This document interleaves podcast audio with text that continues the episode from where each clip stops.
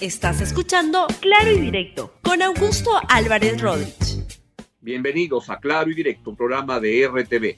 El día de hoy quiero conversar con todos ustedes sobre si la confianza al gabinete cateriano está asegurada o pueden haber algunos problemillas en el camino. Y, y el presidente de la República tendría que, si es que no obtiene la confianza cateriano, el gabinete cateriano, tener otro consejo de ministros para la próxima semana. Por más loco que parezca, eso no está descartado con este tremendo Congreso que se ha instalado en la Plaza Bolívar. Muy bien, vamos con el desarrollo del tema. Antes, ayer se produjo una declaración que es tremendamente importante porque nos da más luces con respecto de dónde estamos en la evolución de la pandemia. Y lo que dijo la ministra Pilar Macetti, la ministra de Salud, es algo que era una verdad, que se caía de Madura porque estaba circulando por todos lados. En este programa también comentamos, como en muchos otros programas, la información que vino desde el Financial Times y que calculaba que la cifra de muertos por el COVID-19 supera los 40 mil, las 40 mil personas fallecidas y que este, pueden ser 43 mil. Fue lo que dijo justamente la primera vez que alguien del propio gobierno reconoce que el monto puede ser tan elevado como ese que estamos escuchando. Veamos, por favor, a la ministra Pilar Macetti. Tenemos aumento de cifras, pero es lento y afortunadamente hasta el momento por lo menos no tenemos lo que se caracteriza como un rebrote. Las personas fallecidas por coronavirus, las que tenemos caracterizadas por una prueba específica, son cerca de 8.000. Luego a eso tenemos que, perdón, son 18.000. Son 8.000 las personas sospechosas con criterio médico y tenemos en el SINADEF una diferencia que puede llegar a 19 mil personas más.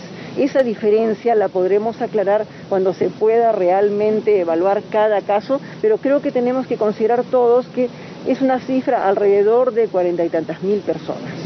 Cifra con pruebas cifras sospechosas por criterios médicos y la diferencia que está en los sistemas de certificación de defunciones.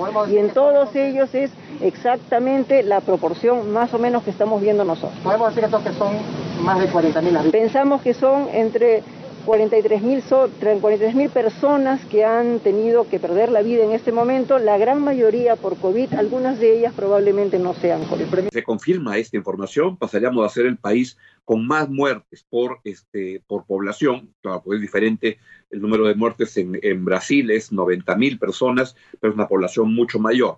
Pero si se confirma este número de 43 mil personas fallecidas, estaríamos hablando que somos el Perú, que somos el país con mayor número de muertes en América Latina y creo que hasta incluso el continente, más que en Estados Unidos.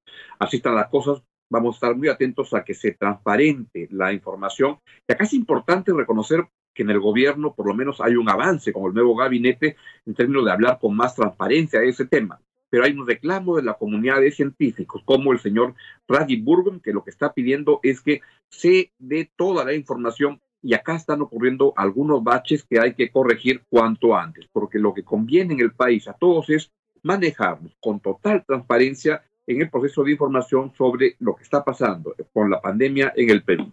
Vamos a un tema que está, este, es distinto, pero que tiene que ver con el tema central del día de hoy, pero que también abarca a la, a la señora Pilar Macetti y es lo que se refiere a la presentación del gabinete que preside Pedro Cateriano, el premier Pedro Cateriano, y que debe presentarse este lunes a las 9 de la mañana en el Congreso de la República con todo el gabinete para, de acuerdo a lo que establece el artículo 130 de la Constitución, exponer la política general del gobierno y las acciones que requiere para poder llevarla a cabo. Una de ellas es la confianza que requiere que el Congreso le dé para poder seguir avanzando.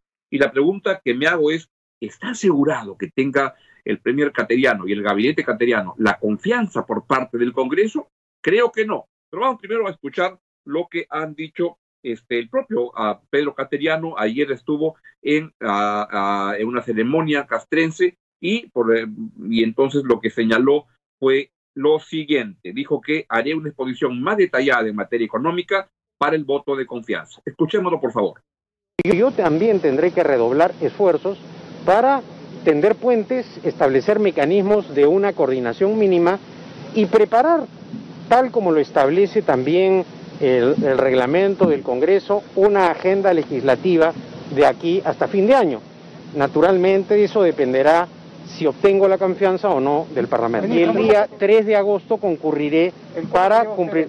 ¿Cómo? ¿Cómo se van a hacer las cosas? Naturalmente una explicación más detallada en la materia eh, económica, eh, eh, que es un aspecto central, también es otro de los objetivos del gobierno del presidente Vizcarra, el, el relanzamiento económico del país, naturalmente tendré que ser más, diríamos, específico por cuanto eso corresponde al presidente del Consejo de Ministros de acuerdo a la Constitución.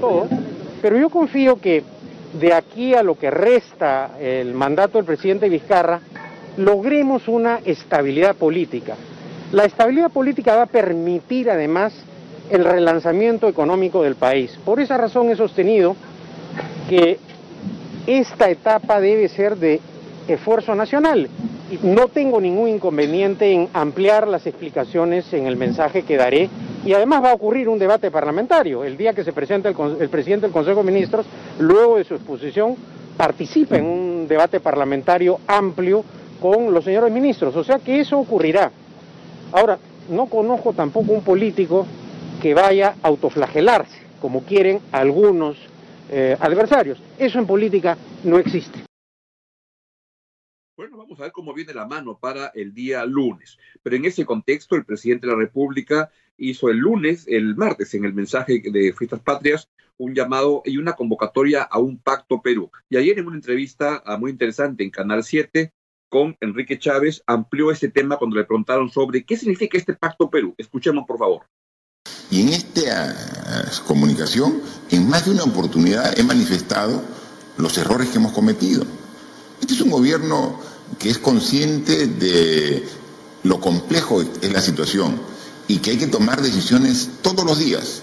Y las decisiones que tomamos, las tomamos siempre analizando los diferentes ángulos para eh, tomar la decisión y luego se evalúa.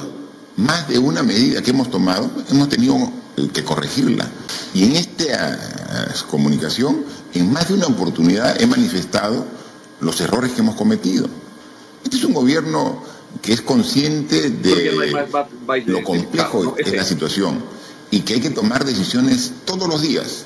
Y las decisiones que tomamos, las tomamos siempre analizando los diferentes ángulos para eh, tomar la decisión y luego se evalúa. Más de una medida que hemos tomado, hemos tenido que corregirla. Bien, la gran pregunta que hay es cuando este lunes, luego de que se produzca la exposición del gabinete cateriano, ¿se va a producir el voto de confianza o no? ¿Quién lo sabe? Uno pensaría que en una situación normal lo que corresponde es darle un voto de confianza y que el, el gabinete cateriano desarrolle sus actividades, especialmente en un contexto tan, tan, pero tan complicado como el que estamos viviendo en este momento, con una pandemia que todavía no para y que como estamos viendo hay 43 mil personas que habían fallecido y mientras cada día siguen declarándose que mueren unas 180, 200 personas. Este, ¿Qué es lo que puede pasar? Es un gabinete que tiene que seguir trabajando, pero lo insólito sería que el, Congreso no le dé la confianza a. Y lo que hay que prestar atención es que en un Congreso como el que tenemos, que ya en dos, tres meses ha dado pruebas de tanto conflicto de interés manejado de la peor manera, donde hay intereses, como por, ejemplo del señor José Luna Gálvez, que este, todo lo que busca en la vida en el Congreso es que le den una oportunidad para el licenciamiento de su universidad y usa su bancada con esos fines. Por ejemplo, podría estar creando el señor José Luna Gálvez algún tipo de este, movimiento dentro del Congreso yo iba a decir chantaje, que es lo que me provoca decir, pero diré alguna corriente en el Congreso para que si el gobierno no se alinea con los intereses, este, intereses subalternos de José Luna Gálvez en el campo de la educación, no le dan la confianza, vamos a ver. Pero este es un Congreso que me disculpará, pero ha demostrado que hasta ahora no solo es una sucursal del manicomio, también es un mercado persa donde se negocia todo todo, todo, y no siempre pensando, o casi nunca pensando en los intereses del país, sino en los intereses particulares de los dueños de algunas bancadas. Vamos a estar muy atentos a lo que ocurra, pero los ataques van por todos lados, incluyendo estos que han aparecido el día de ayer contra la ministra de Economía, María Alba, donde lanzó gente vinculada al partido aprista este, la, la, la denuncia que su hermana, su padre y hermano habrían contratado con el Estado. ¿Qué es lo que ha habido? Es esta denuncia muy promovida por gente vinculada al partido aprista peruano o a lo que queda de ese, de ese partido, este, y lo que ha tenido es una respuesta por parte de la propia ministra Alba y de su padre. Veamos, por favor, los tweets donde responden a esta denuncia. Este, bueno, eso es lo, que apareció como, como primera noticia este, de, la, de la denuncia que se presentó y luego aparecieron las respuestas que dieron la señora, el papá, de, el, padre de la ministra de Economía y dice lo siguiente, he iniciado un juicio que continúa en curso. Ni yo ni mi familia tenemos conocimiento de sus contrataciones debido justamente a que estoy en juicio con ellos. Estoy enviando carta notarial para exigir que se haga responsable de inmediato por este despropósito. Así es. Y tenemos otro, otro tuit es lo que ha declarado el señor Alba. Él ya no pertenece a esa empresa y está en juicio con esa empresa. Pero eso no le interesa a los que están buscando desestabilizar al gabinete en este contexto.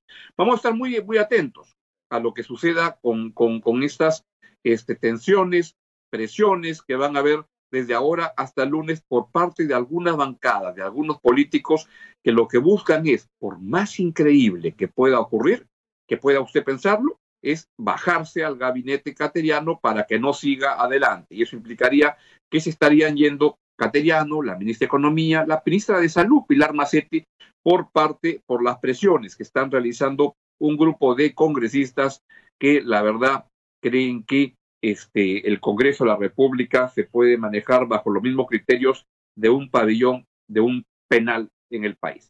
Bien, es todo lo que les quería, íbamos muy atentos a eso, informando y averiguando de lo que está ocurriendo. Es todo lo que quería comentarles el día de hoy. Se quedan con las recomendaciones de que sigan en RTV para que vean este, el libro en RTV, el deporte. Vamos a ver este, la clase maestra, el noticiero y los dejo. Nos vamos a encontrar de nuevo mañana. Esto es lo que quería comentarles. Que estén muy bien, cuídense mucho porque el virus todavía anda suelto y es muy peligroso. Chau, chau. Adiós.